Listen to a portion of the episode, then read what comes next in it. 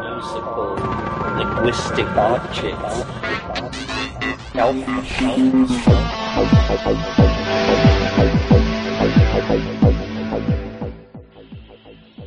Greetings from Cyberdelic Space.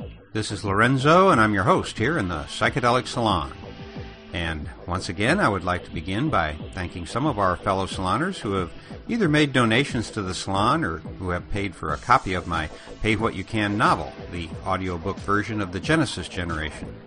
And these wonderful people are John C., Timothy F., John S., Melissa S., Eric B., Ewan M., Fred S., and Jeremy S., who not only made a significant donation to the salon, but did it with an interesting number. Uh, very clever, Jeremy. And the last donor I'd like to thank this week is Diana Slattery, who, as you know, has already contributed significantly to the salon by sending me a big box of Terence McKenna recordings, which included the two recent podcasts of some of his earliest recordings, among many others that she sent. And while Diana has never asked me to mention it, uh, her work not only includes the creation of an entirely new language called Glide, she has uh, featured it in her novel The Maze Game, which has been called a work of genius and compared to work by Nabokov, Eco, Foucault, and Pynchon, just to mention a few of my favorite authors. And I'll put a link to it in the program notes for today's podcast in case you'd like to check it out. So, again, thank you one and all for your continuing support of these podcasts. Now, today I'm going to play another recording from the Timothy Leary archive that I received through the good graces of Dennis Berry and Bruce Damer. And the one I've selected is a debate that was recorded on October 23rd, 1990. And it was held between Dr. Leary and a person I consider one of the all time over the top assholes of America, G. Gordon Liddy.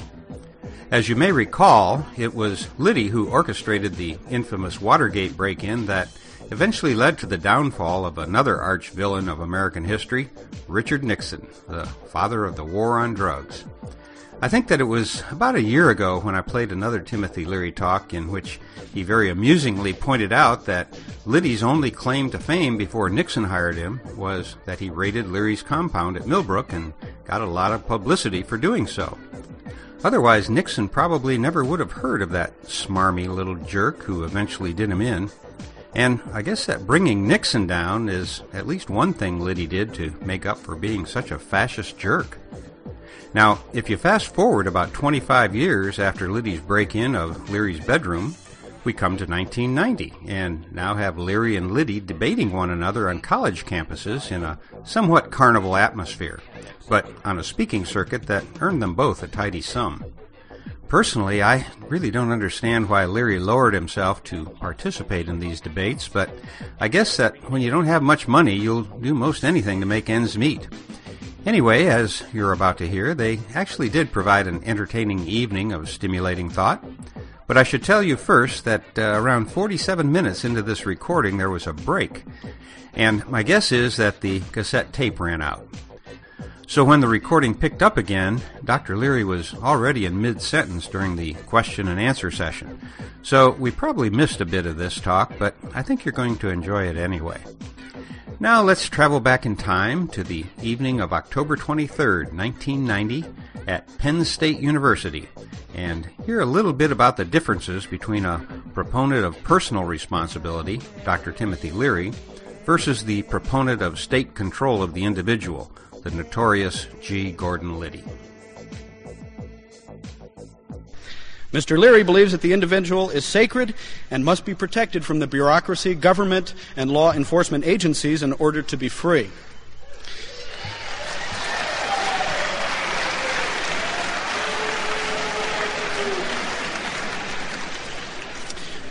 Before we get started tonight, I'd like to introduce one of our guests, Dr. Timothy Leary. In 1959, Dr. Leary was appointed to the faculty of Harvard University, and for three years he was the director of the Harvard Psychedelic Research Project.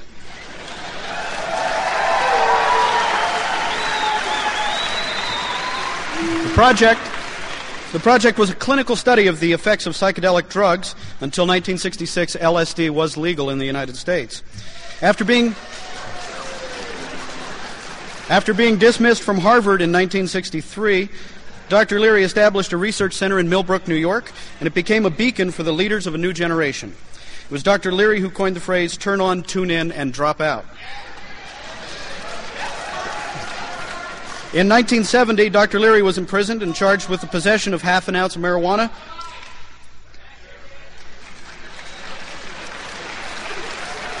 He narrowly escaped prison and was later granted political asylum in Algeria and Switzerland. Eventually, he was captured in Afghanistan by DEA agents and extradited back to the United States. Mr. Leary, Mr. Leary was paroled in 1976. Please join with me in welcoming Dr. Timothy Leary.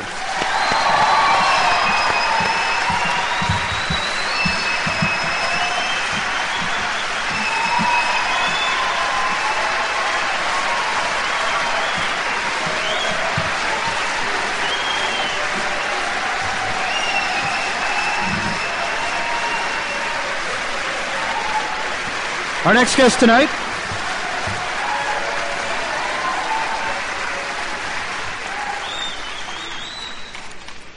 Our next guest tonight is a supporter of the power of government. Mr. Liddy was a uh, law review graduate, and he holds a doctorate from Fordham University in law. He became, at age 29, the youngest supervisor at the FBI national headquarters. After serving with the FBI, Mr. Liddy practiced international law and then served as, as an assistant district attorney. His name became well known outside of political and law circles when he led two raids on the headquarters of Dr. Timothy Leary, leader of the 60s psychedelic movement.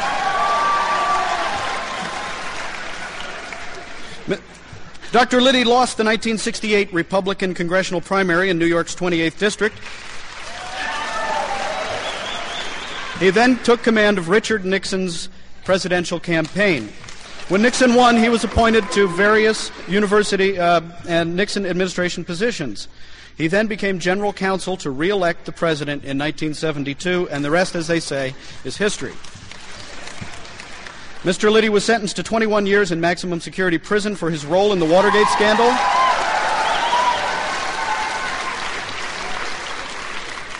President Carter released Mr. Liddy for, for, from prison in the interests of justice.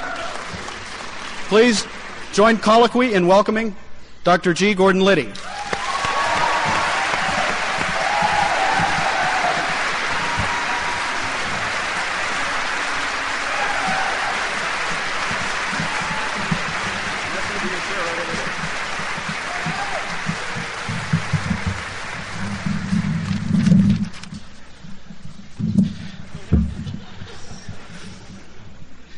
Got to make sure I can keep the room covered here.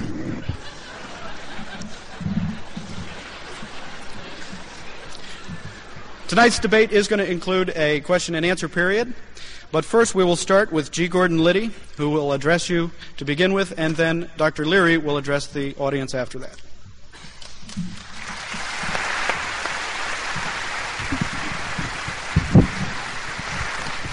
I won the coin toss about going first, but Tim Leary and I, as you're going to find out right from the beginning, don't even agree on the facts and circumstances surrounding our first meeting.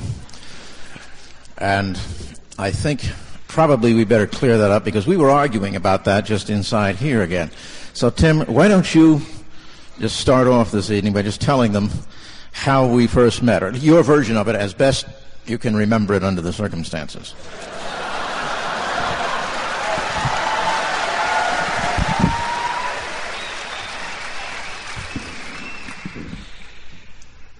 I first met uh, G. Gordon Liddy, I think, in the spring of 1967.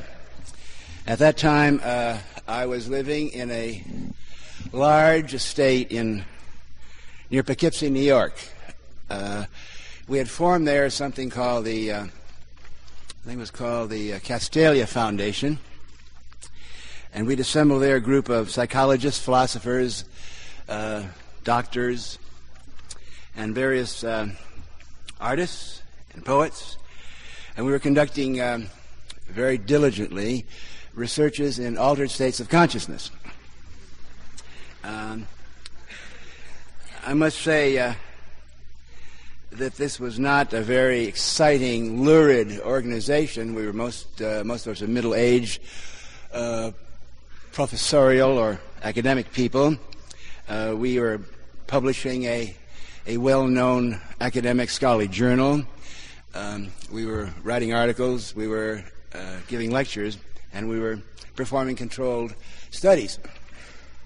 Indeed, our center at Millbrook, New York, at that particular time in world history, had become the uh, world focus or center of this discipline of the careful study of altered states of consciousness, a discipline which goes back for thousands of years, which has appeared in every high civilization in world history, and uh, as an unbroken string of, um, of uh, visionary poets, mystics, uh, philosophers. Uh, uh, basically, you're talking about the, the central thread of human philosophy. However, in the spring of 1967, it came to our attention via a network of many informants that there was in the county seat of Poughkeepsie a very ambitious young district attorney, a man who burned with zeal and fervor and fanatic desire to defend the American way as he saw it and to stamp out um, sin and evil. We learned that this uh, man was going to lead a raid upon our scientific scholarly center. Now, it might occur uh, at the first uh, blush that this is uh, unusual that cops would be busting a center where conscious alteration and visionary uh, philosophy was being studied. But I'm sure your knowledge of history, being well educated Penn State students,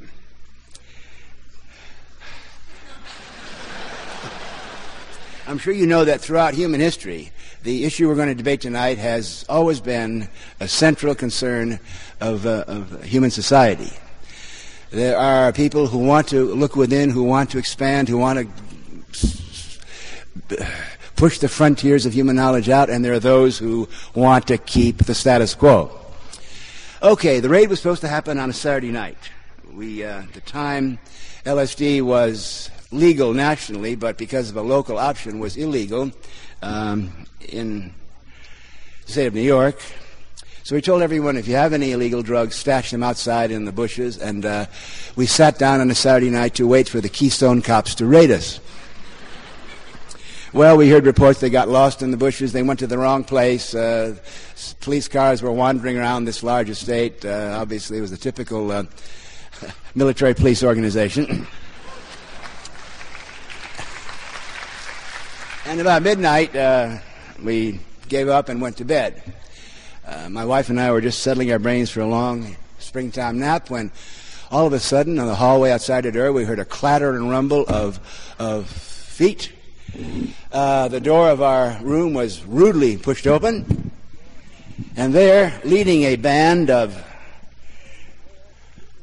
guerrilla terrorists, dressed in the uniforms of the local deputy sheriffs, booted, armed, helmet.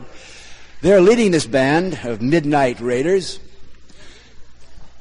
Is that Peter Sellers as Inspector Clouseau?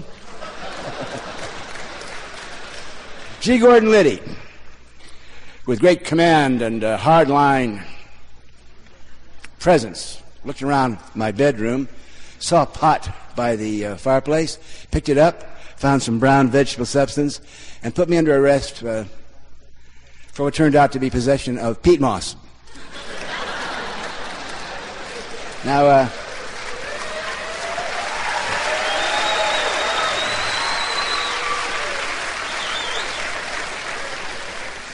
cops never made a mistake, and military people never made mistakes, so there are all sorts of reasons given why the case was thrown out of court. Actually, the case was a laughingstock in New York State. It was called the case of the missing marijuana, or the invisible marijuana. I must say, though, Mr. Liddy is relentless and indomitable in his uh, pursuit of justice as he sees it, and he continued uh, to make uh, raids on our headquarters and harassed us and hassled us so much that we realized that this was no place for a civilized American to live. So we uh, moved out of uh, New York State and moved to California, a, a, a migration for which I'll always be grateful to Mr. Liddy. Mr. Liddy, however, uh, as a result of his uh, exploits, or probably because they wanted to get him out of the county, was transferred to Washington, D.C., and joined the Nixon White House, where he led other midnight raids of dubious legality.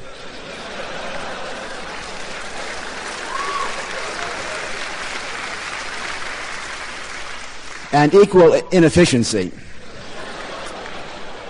Uh, I will now uh, allow Mr. Liddy to give you his uh, distorted version of these events.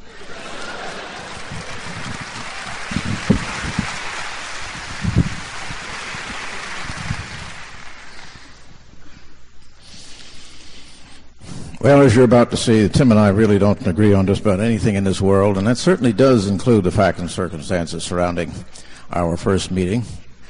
There are elements of truth in there, and at no time uh, would I suggest that Tim was lying to you about it. His condition that evening was not conducive to being able to remember very much. But here's the situation we found ourselves in. We kept getting reports from the 64 room mansion in this several thousand acre estate in Dutchess County that Tim and his cohort were occupying, that they were distributing and using controlled dangerous substances out there. We've managed to get sufficient people in to be able to go before a judge and get a search warrant. But we had a problem, a legal problem, in the execution of the search warrant if you go to a hotel, say there's a 64 room hotel, and you search it, and you find some contraband in room 39, you know whom to charge with possession of that contraband in room 39 because one, there is a number on the door, two, there's a register downstairs that says who's in there. But of course, in Tim Leary's establishment, there were no numbers on the doors, there were no registers downstairs. Uh, this scientific laboratory, this group of middle aged scholars, included persons of all ages, including little children and babies. There were quite a few goats wandering in and out, some of whom may or may not have had laxative administered to them. I don't know, but they never cleaned up behind them. And in any event, it was a pretty weird setup there. And so what we decided to do is we would wait until they went to bed so that we could sneak in the front. They never left the, the door locked and go up this massive staircase. It was something like the one that uh, Clark Gable took. Uh, what was her name? What was her name? Vivien Leigh up, you know, and Gone with the Wind. And we were going to trap everybody in his or her rooms, and then we would know if we found anything whom to charge. So we waited for them to go to bed. Now, what they were doing before they went to bed, they were in a place that I think originally was a dining room. And they had a motion picture projector and screen in there. And for several hours, they ran a movie of a waterfall. This waterfall was colored by having a little can with a light bulb in it, revolving, and various colored lights, so that it was a multicolored, variegated waterfall.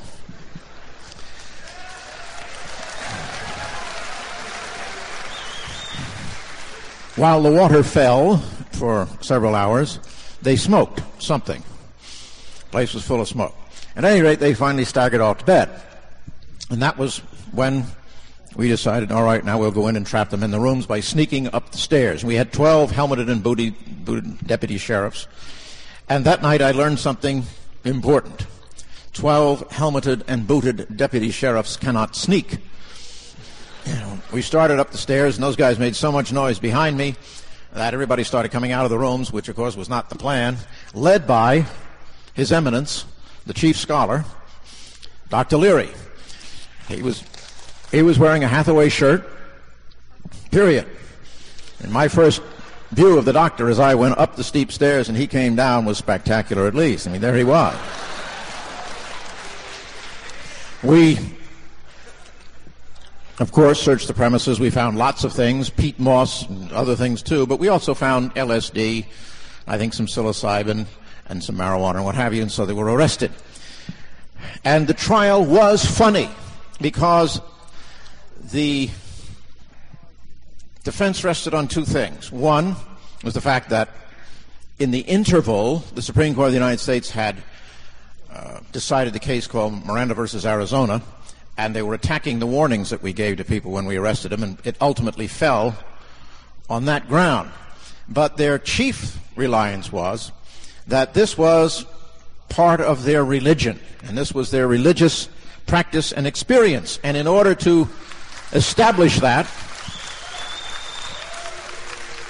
in order to establish that, they had a series of so-called expert witnesses. There must have been 20 of them. They were all swamis of one kind or another with the turbans and the crystal balls and all this stuff. And I'll never forget the judge jumping up and down saying, you know, you bring one more swami in here and I'm going to hold you all in contempt. At any event, as I said, the, the case failed on the basis of Miranda versus Arizona, but then we raided them again, and this time we got them and they made a deal. You know, you leave Dutchess County and we will stop busting you. And that's really what happened. And he did indeed go off to California, for which he is very grateful, but for which California has never forgiven me.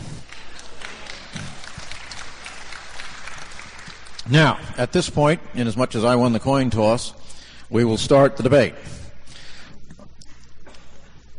What we're talking about here, and when I say we, I mean specifically to include you, because in the question and answer period, we are going to solicit your questions and your views, and you may ask either one of us or both of us, and we'll get into a three-way conversation on this. But there is a natural tension between individual rights and the claims upon us that the state has. But I think it's probably best to first examine the understructure of this whole concept of having a state. You know, why do we even have one? You've got two chief theories abroad in the world today about the nature of man.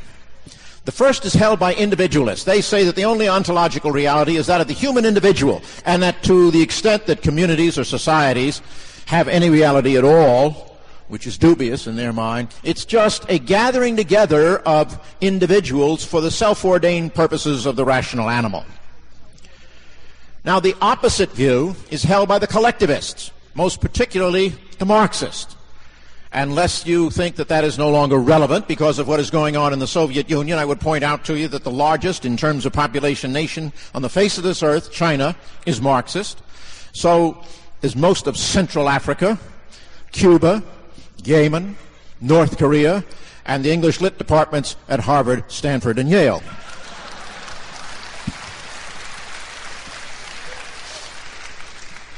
Now, the collectivists believe there is no individual ontological reality at all. As far as they're concerned, the only reality is that of society. And society's nature is completely determined at any given time by the means of production currently in use. Now, if you simply use your common sense and powers of observation, you're going to find out that they are both wrong. You look around you, you are going to see a world filled with individuals. Tall ones, short ones, fat ones, thin ones, black ones, white ones, yellow ones, red ones, smart ones, stupid ones, etc. But you may have observed something about the human individual in contrast to the lesser animals, and that is that we the humans, lack the individual weaponry, say, of the fang and the claw or protective coloration and things of that sort in order to be able by ourselves to realize our individual existential human ends. We cannot do that by ourselves. Unless we have mutual supplementation and cooperation among us, we cannot create such vastly different things as, say, an armed forces on the one hand and a ballet on the other, a healthcare delivery system, a road system, police departments, garbage collection, anything.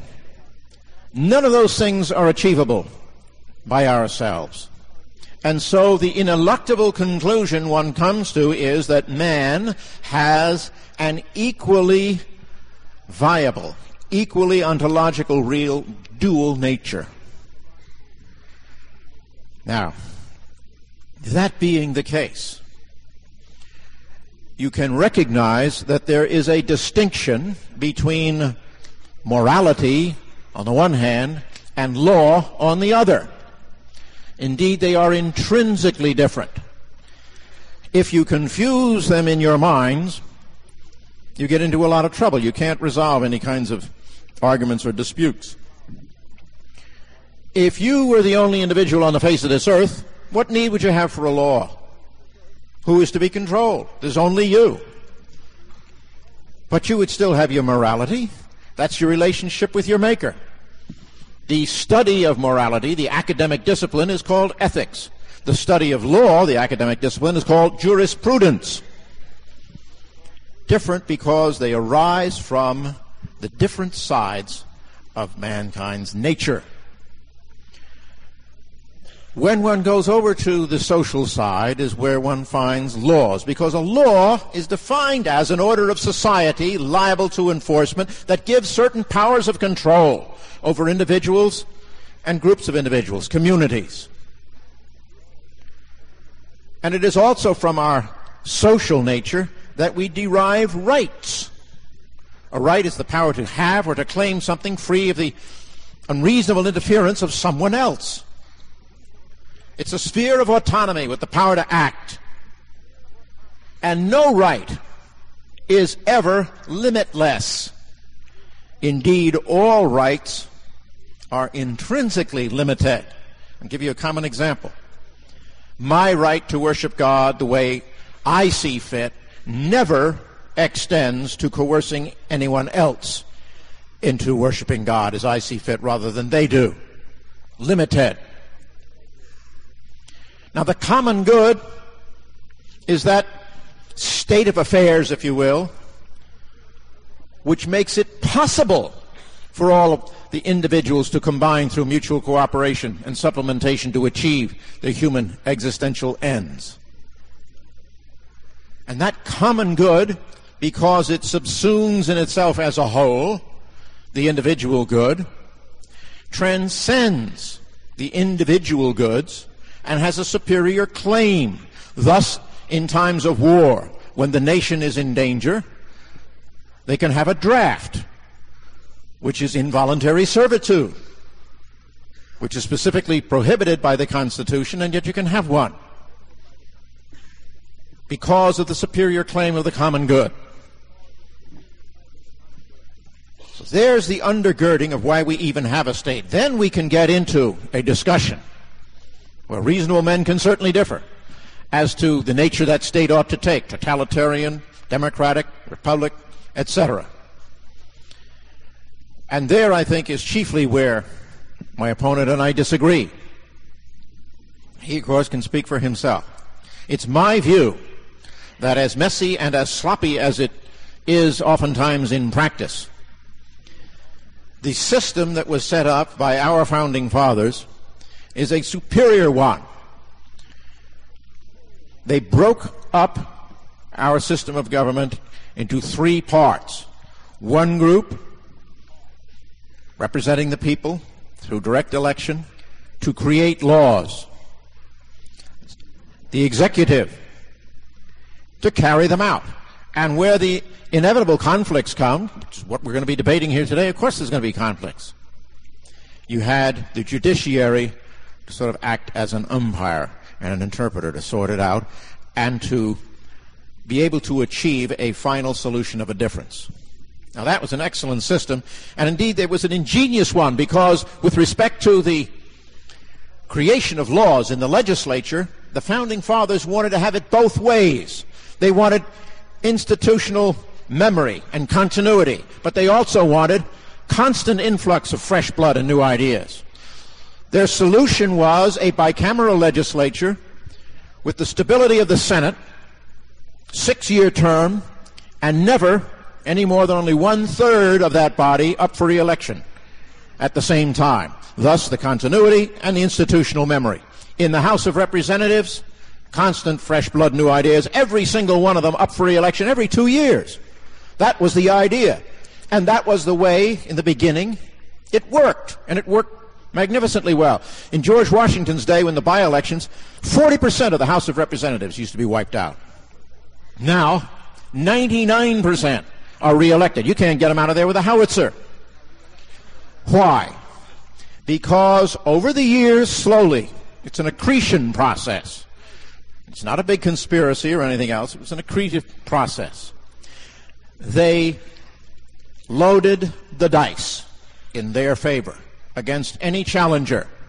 And the load kept getting heavier and heavier and heavier. Until finally, you have a situation where you no longer have a House of Representatives. You now have that from which the colonialists fled from Europe, a House of Lords. And if you don't think that they're a House of Lords, look at the way they behave. They pass laws to govern the conduct of every single one of us, but not any one of them.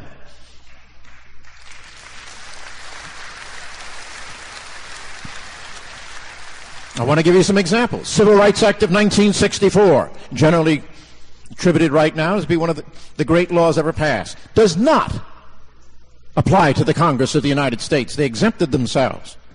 Minimum wage law applies to you and me and everyone else, not to the Congress. Fair Labor Standards Act does not apply to the Congress, only to you and me. Age discrimination laws applies to us, but not to the Congress. OSHA applies to us, not the Congress. All of these things do not apply to the Congress, only to us. So where does that leave us? What it leaves us with is an absence of accountability. The system that was set up by the founding fathers is that we are their boss.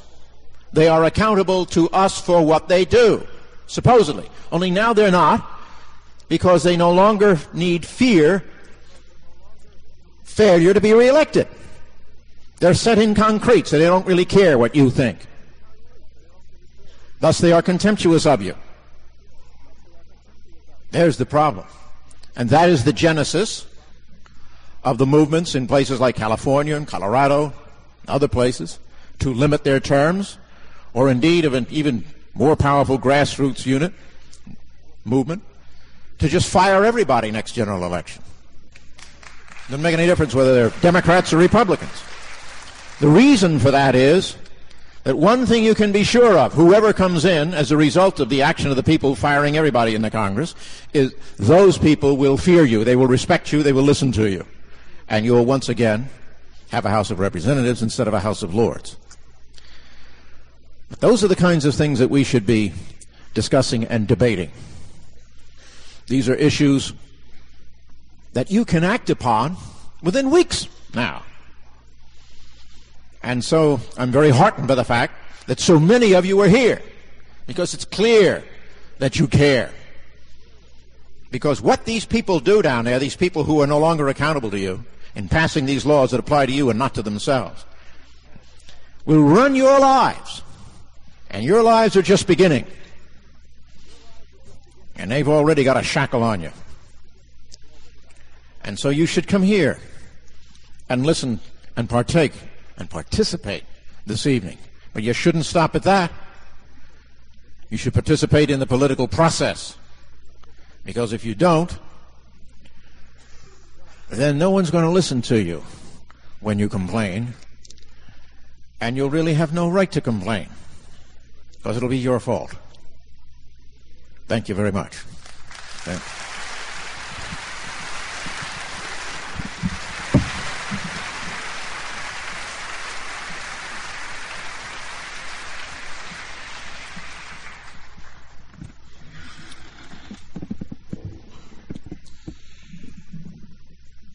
I have come to know Gordon Liddy pretty well. Uh, midnight raids and uh, evening debates. I think I should point out something that I've learned about Mr. Liddy that uh, you may not know. Number one, Mr. Liddy is a lawyer. Now, he's a well trained lawyer. Mr. Liddy is a very articulate and well educated man. He was trained by the Jesuits in um, such skills as rhetoric. I want to tell you, if you ever if you're ever in trouble and you're really guilty as hell, and you need a lawyer, hire Liddy. Um, now, to a lawyer or to a partisan, and Gordon Liddy is a partisan party member, there's no scientific evidence. Uh, exchanges of this sort are designed to get you to do what the party wants you to do. Uh, there's something called need to know. So that um, what Mr. Liddy gives you is the current, up to date, right off the hot grapevine scoop on what the hardline, right wing nuts who run this country want you to believe. Now, let me give you an example. You notice that Mr. Liddy said back in the 60s, the Supreme Court, in its stupid wisdom, saw fit to uh, rule on something called Miranda versus Arizona. Now, what that, that case was about was it said that police have no right to grill, cross examine, uh, question suspects without warning them of their rights. That protects police from uh, brutalizing or extracting confessions from uh, uneducated or frightened or uh, ill advised arrestees. I mean, there's any issue of common sense in a democracy with any pretense of civil rights, you have to have some check on the power of the police in that back room of the station house when they've got some poor, scared, uneducated, probably guilty, maybe not person, and they start questioning him and waving uh, um, instruments of uh, pain in front of him. But the Supreme Court, which ruled in favor of Miranda against Arizona, of course, was taking power away from whom? From the cops, from the central government. Now, you may not remember it, but during the uh, during the '60s, the Supreme Court, Mr. Liddy and his right-wing uh, ding ring ding nut fanatics, they were attacking the Supreme Court. The Supreme Court. Why? Because the Supreme Court was standing up in a series of issues of civil rights, of racial uh, uh, equality, of uh, equality for the sexes. I mean, there was a glorious civil uh, uh, Supreme Court then defending the rights of the individual. Now, in glorious 1990, you notice uh, Mr. Liddy is not criticizing the Supreme Court today because the Supreme Court now has been packed by really fanatic right wing Republicans. Are you, are you cheering for them? yes, you are. Okay, yeah. Good. But I want to point out to you all this bullshit that Reagan told us about we're going to get the central government power, you know, out of our off our back. Every single uh, decision by the Reagan Bush Supreme Court has come down on the side of the government against the individual, of the big against the small, and has consistently eroded our civil rights. So the Supreme Court is no longer the object of derision because the Supreme Court now is against the individual. Now the only only um, uh, obstacle to the uh, authoritarian right wing running this country is Congress. Now, before I uh, refer to Mr. Liddy's advice that you should uh, try to vote out the incumbent, let me point out to you uh, some flaws and, and rhetorical devices in Mr. Liddy's uh, long lecture on morals and jurisprudence. Uh, originally said that they're the individualists, like me, fuzzy-headed people that don't believe in any uh, state at all, anarchists and that sort of shit. On the other side, you have the Marxists, you know, who, uh, well, that's not true. On the other side, it is true you have the individualists. Uh, on the other side, you have the authoritarians. The authoritarians. Now, Mr. Liddy, I hope you can prove to us that you're not an authoritarian. Uh, but I want to tell you, I'm not a raving individualist.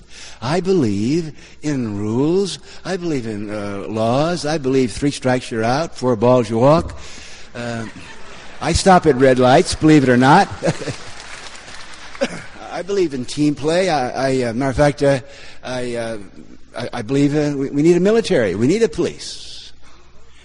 Uh, you may not know this, but uh, the first four years of my life, I was brought up on military reservations. I know a lot about the military. I went to West Point one time for a year and a half till I saw what the fuck that was all about.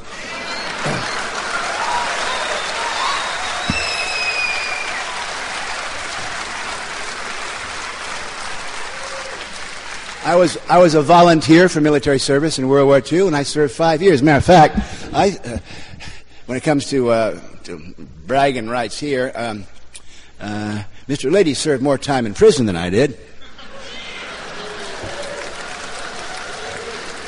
I'll give him that. But I served more time in the military than he did. Matter of fact, uh, when I was honorably discharged after five years of service, I was given the victory pin and I several times won grape leaf clusters on my good conduct medal.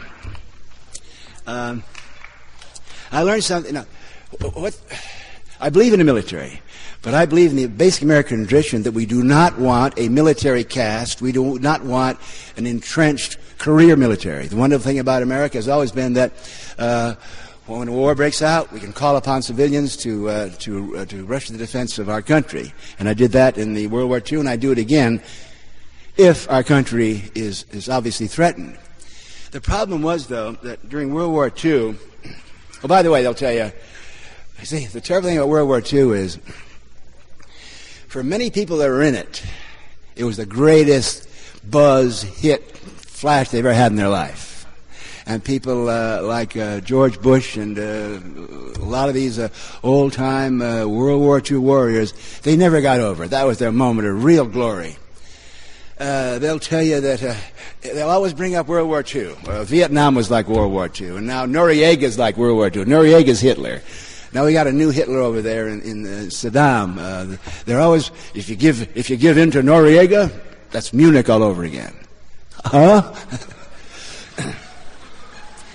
And uh, I, I, do believe in the military, but I want to point out to you, you probably don't realize this, but World War II was not won by a professional military officer caste. I was at West Point in uh, 39 and 40 when the war was just breaking out. I want to tell you, uh, all those peacetime military people, they had yellow gloves and cavalry, cavalry sabers. World War II was won by G.I. Joe and G.I. Jane who were drafted and went in and gave up their jobs and fought for three or four or five years. And the minute the war was over, went back home and uh, continued civilian life. That's the American tradition. But unfortunately, a, uh, a military caste developed after World War II. They had the Cold War, and for 40 years we had the Cold War. Then when the Cold War ended, uh, Jesus Christ, we, we got to have some reasons. We got to have a devil. We have some. Yeah, the uh, um, Grenada. No, that's not good. Uh, Noriega. Hey, that's great. Noriega was threatening the American way of life. Uh, well, uh, then, uh, oh yeah, the war on drugs. The worst scourge, cancer, evil ever faced by the civilization is marijuana. Yeah, yeah. Uh, now, I'm not rambling here. I was talking about uh, I was talking about this uh, the the issue of uh, Mr. Liddy going after Congress right now. Um, oh, by the way, yeah, I I do ramble, no question of it. I'll probably ramble tonight. And one of the reasons is that I don't have see one point of view. I don't have one party line. My job tonight and my job for the last 40 years has been to encourage you and to empower you to think for yourself and to question authority. So,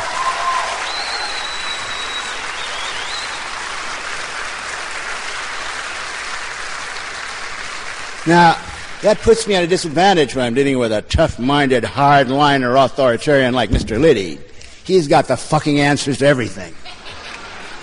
And I don't. Uh, my job is to, uh, to, to, question Mr. Liddy and to question the, uh, the nutcases running around the White House and to uh, remind you that the, the basic tradition and the basic duty of an American citizen is to stand up and question authority. That's the tradition we inherited from Jefferson and Franklin and Thoreau and that long line of, of, uh, of uh, Yankee Doodle dandy Americans that thumb their nose at authority. That's what the world loves about America the, pl- the fact that we can stand up and uh, question authority. All right, to go back to Mr. Liddy and his advice to you. Mr. Liddy tells you you got to vote. And when you vote, you got to vote against the incumbent. What does that mean? Well, the problem you see that the uh, that Bush is having is that uh, Congress is Democratic. Get it? So what, Mister? No shit, Sherlock. he wants us to vote Republican. Well, what is new? I mean, is the Pope an Arab? I mean, really? My advice to you, I, I, agree. I must say I agree with Mr. Liddy uh, that uh, politicians, both Democratic and Republican, are absolutely corrupt and in power just for themselves. Isn't that the lesson of the glorious revolutions of the of the 1980s? Uh, doesn't everyone in the Soviet Union and East Europe know uh, that? Uh, doesn't every every individual in the world with more than two fingers of planet know that every political power and every politician has only one aim to keep their butt in office at the expense of the common good? Now, Mr. Liddy, uh, you remember, uh, said that the rights of the individual must be suspended, boys and girls. When the common good, eh, the common good. Well, um, as I've said to you, I believe in groups, I believe in uh, organizations, I believe in um, in uh, democracy, but uh, this thing about the common good, um, I'm rather skeptical about it.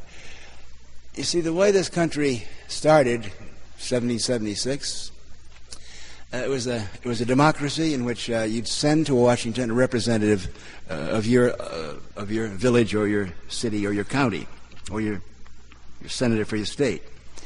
Now, in those days, you, you knew who your, your candidates were. You'd meet them at the town hall. They'd go around in their buggies, and you'd know who they were. And uh, it took like two weeks to send them to Washington by horse, so they'd go there and they'd come back. And uh, uh, that's where democracy worked. Obviously, today, democracy does not work because democracy now, obviously, uh, works for him who controls the press and the boob tube. My advice to you is number one, don't rely on politicians to solve your problems. Number two, uh, work to the fullest of your power to decentralize and to take power away from the central government in Washington. Bring it back to the villages, to the cities, to the neighborhoods. Uh,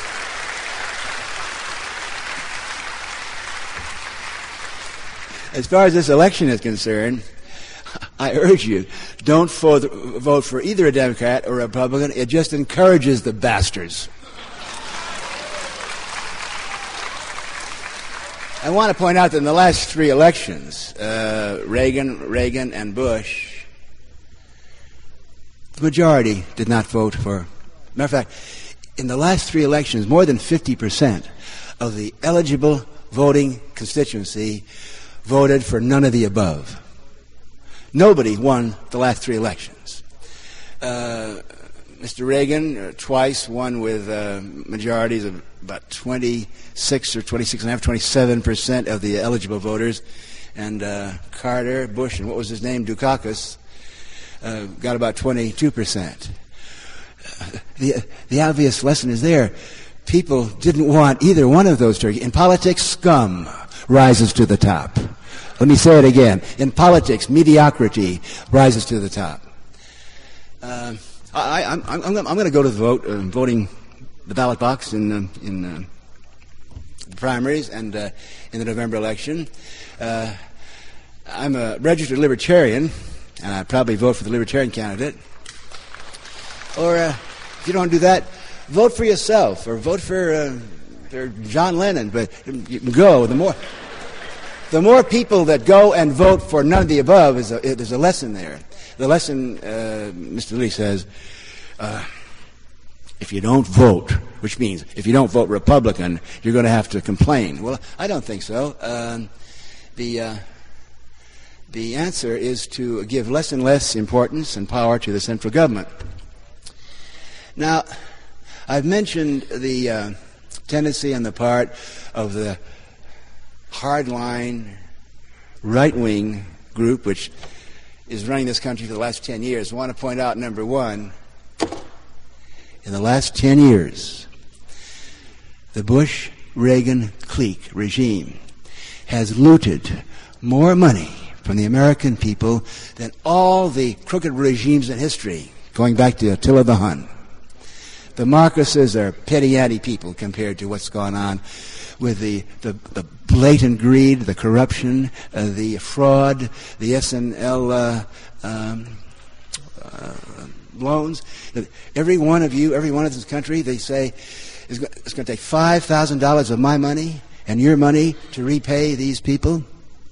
I mean, that money just didn't go down a, you know, a, a drain.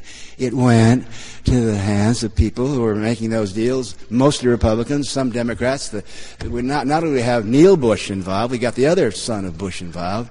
I mean, this money was, was looted by cynical. Um, uh, how about Wall Street? How about Wall Street? The, uh, how about this, this, current practice of just coming in, taking a, a, a hard-working, productive company and, uh, and, gra- and, buying it, uh, stock majority, and then and looting it, and then turning it back to the uh, workers? I mean, uh, the debt, the national debt. Boys and girls, you know, you've watched the um, voodoo economics of the Bush Reagan administration for the last 10 years, uh, running up this enormous debt. We're now the largest borrower, uh, beggar country in the world. And you know who's going to pay back that debt? Long after Ronnie Reagan is just a memory, you and your children are going to be paying back that debt for the biggest narcotic money dope scam in history, the Bush Reagan administration. God, whatever you call her. I uh, deliberately use the female. Number one, because it drives right wingers crazy. and uh, number two, because I, I, do seriously believe that uh, women, uh, I, I, would say vote only for a woman. Why? Because the men have certainly fucked it up for 25,000 years. And uh, I'll tell you one other thing. The reason that Gordon would never say uh, humankind, uh, he still uses a word like manhole salesman, because Gordon doesn't want to appear to be a wimp. He wants you male machos out there to know that he's a male macho too. He's not going to give in to liberals like us that want him to change uh, words to bring in the smarter half of the human race. Just as a, what we what we call in debating a point of personal privilege, with respect to uh, you know the politics of it, all I can say it might surprise my distinguished opponent to learn that if I could pick anyone to be president of the United States tomorrow, I would pick Margaret Thatcher, who's got more balls than any of them.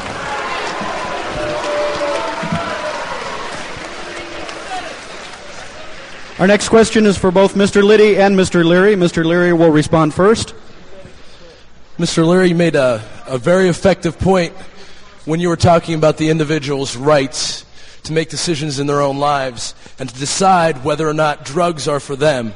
My question for you and both Mr. Liddy is that don't you think that society has a right as well that transcends the individual's rights when minority communities are becoming culturally devastated by the effects of drugs, when babies do not have a choice and are born addicted to drugs, and when others are affected by the actions of those people who have brought themselves down into the depths, into the clutches of drugs.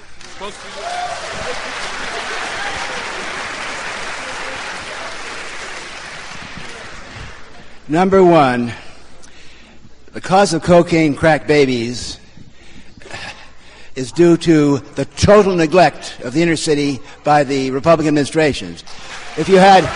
Uh, right wingers and born again Christians get very upset about fetuses and, and babies, but uh, how about the adults? Number two, uh, the, the, the rumors and the lies about uh, drug devastation uh, in the inner city are exaggerated. Uh, c- cocaine deaths, there are about 3,000 cocaine deaths a year. There are 50 to 100,000 alcohol deaths about close to a quarter, uh, yeah, quarter of a million um, nicotine deaths and deaths due to marijuana. Deaths due to marijuana. In, in, in 20, yeah, there, there have been 25 deaths due to marijuana in the last 25,000 years.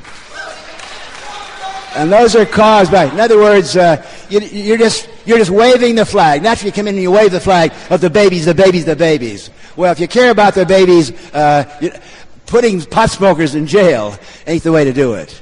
And I'll tell you this. Look what happened in the 60s and the 70s. In 1976, we had uh, a Democratic president, Jimmy Carter. Marijuana was legalized in 14 states. Uh, during the Carter years, there was the, the inner city had a sense of hope because Carter the black people in this country knew that Carter was on their side. In every way possible, we had a country that was unified in race. And the first thing that Reagan did when he came in was to cut, uh, cut down the minority groups. And uh, by the way, you know, now because of the, of the Republican uh, platform on drugs, they've made marijuana hard to get. I can hardly get marijuana. I mean, see? I mean, Marijuana in Beverly Hills costs 500 fucking dollars an ounce. It used to cost $30 an ounce. But you can get crack for $10 in any city in the country.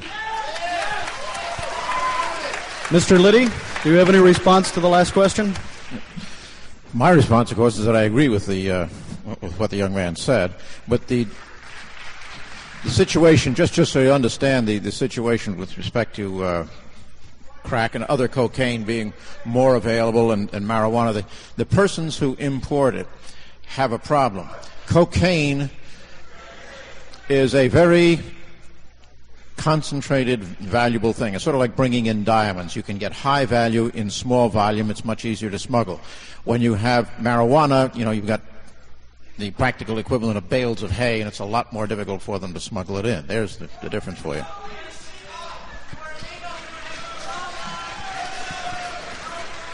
Our next question. I, I, had wanted to direct my question to uh, to both of the gentlemen in a slightly different way, but Mr. Leary's already more or less answered the first one because I was going to ask whether he felt any degree of responsibility for the, the havoc and the devastation and the, the loss of lives in the in primarily in the inner city due to drugs, but he's so detached from reality that he doesn't even acknowledge that it exists. So, so I, instead I'll, I'll address the second part of my question to Mr. Liddy and ask him in the same vein whether his disregard for the Constitution that he waxed so eloquent before us uh, this evening about uh, during the Watergate scandal might in any, in any way be responsible for the widespread disregard for constitutional values and uh, for, for authority that he obviously believes in. Mr. Liddy?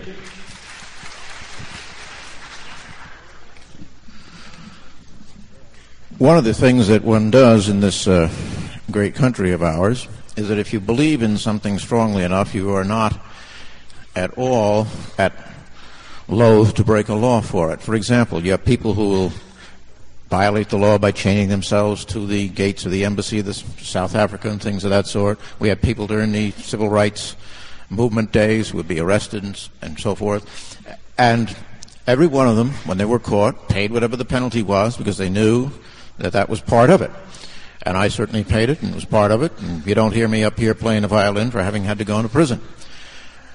It's really an old, long-standing American tradition. With respect to uh, with respect to the uh, the situation with drugs, if you believe, as some people do, that, that it is a part of your religion, some of the American Indian tribes take psilocybin and you get locked up, you get locked up. There's, there's no problem with that. What, what I have a problem with are the people who get, the people who start to snivel when they get locked up for breaking a law. One, one can have respect for someone who will break the law for some purposes that he believes in. One does not have respect for people who break the law and then snivel at whatever the consequences may be. Uh, it's about 9.30 and the time has come. What we're going to do is uh, I'm going to make a closing statement and then Mr. Liddy will and then I'll be around here if anyone has uh, individual questions. By the way, I've mentioned uh, to you that uh, I'm working with new, uh, very inexpensive computer programs for education.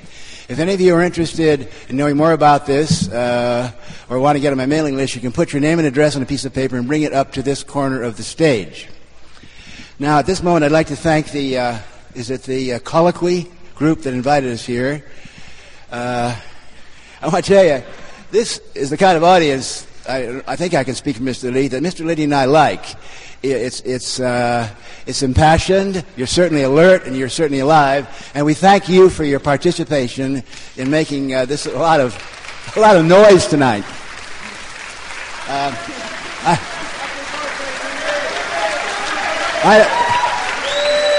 I, I don't.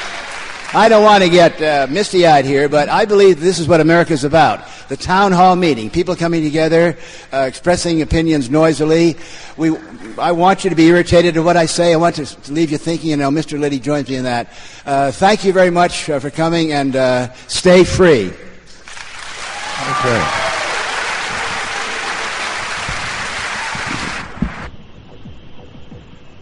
You're listening to the Psychedelic Salon, where people are changing their lives one thought at a time. And unfortunately, that's where the tape ended. So we don't get to hear their closing comments. However, to tell you the truth, I've already heard about as much from Liddy as I care to. You know, I really have to hand it to Dr. Leary for being such an enlightened being that he could be so civilized in the presence of that jerk off Liddy. Personally, I wouldn't walk across the street to spit on his shoes, which tells you volumes about the sad state of my own personal growth. That said, I find it hard to disagree with Liddy's answer when he was asked why he claims to support the U.S. Constitution, and yet he intentionally broke the law on many occasions in the pursuit of his own agenda. Basically, he seemed to say that if you are passionate enough about something, then you shouldn't let a little thing like the law of the land get in your way. And that, my fellow saloners, seems to pretty well sum up the attitude of the worldwide cannabis and psychedelic communities as well. Too bad he only applied those rules to himself and not to Timothy Leary, who also had taken the exact same approach to what he considered the foolish and inhuman laws prohibiting the use of our sacred medicines. Now, I don't know that I have to comment on it, but like you, I found it quite amazing that the outrage Leary felt in 1990 about the looting going on by the Bush crime family would be orders of magnitude greater if he were alive today. The savings and loan scandal that he was referring to only looted the U.S. Treasury of around $90 billion, whereas Little Bush Jr. and his Wall Street buddies looted the Treasury of over a trillion dollars in 2008. I can hardly wait to see what the next round of looters will raise the stakes to. Of course, there really isn't much room to set new records like that since the GDP of the entire planet is still under 60 trillion. And don't forget, uh, Obama still hasn't put any of these criminals in jail. Mainly, I guess, because he's uh, focusing mainly on arresting as many medical marijuana patients as he can. Now, as much as I know that I shouldn't do this, I'm going to drag my personal political opinion in here just for a moment to make a point, even though I do my darndest to keep politics out of these podcasts. But in the early part of this talk, when Liddy was telling his side of the story about the raids on Leary, didn't he just make your skin crawl with his righteousness? What a creep. Now, flash forward to today and think about the way the current U.S. administration is still pursuing the so called war on drugs. Not only did Obama lie about leaving medical marijuana patients alone, he's still raiding medical dispensaries. And on top of that, he's even threatening local officials with criminal charges if they so much as issue a license to a dispensary under their current state laws. And on the two occasions when Obama gave press conferences where he took questions from the internet, he was overwhelmed with questions about the war on drugs, but he refused to take a single question on that topic, and instead he smirked and made fun of the people asking the questions. The bottom line is that Barack Obama is no friend of anyone who believes that cannabis should be legal. He thinks we're stoner jerks and has no time to even listen to our questions, let alone seriously consider his draconian policy about cannabis, which is even worse than Bush's, by the way. So, next year, when you cast your vote for president, just remember that if you vote for Obama only because he's the lesser of two evils, you're voting for someone who thinks that you and your opinions aren't worth listening to. He's an active drug warrior who sees you as his enemy in this war and personally, I'd rather not vote at all if it means that my only choice is to vote against my own interests by supporting any of the gutless major candidates. There. Now I feel a lot better.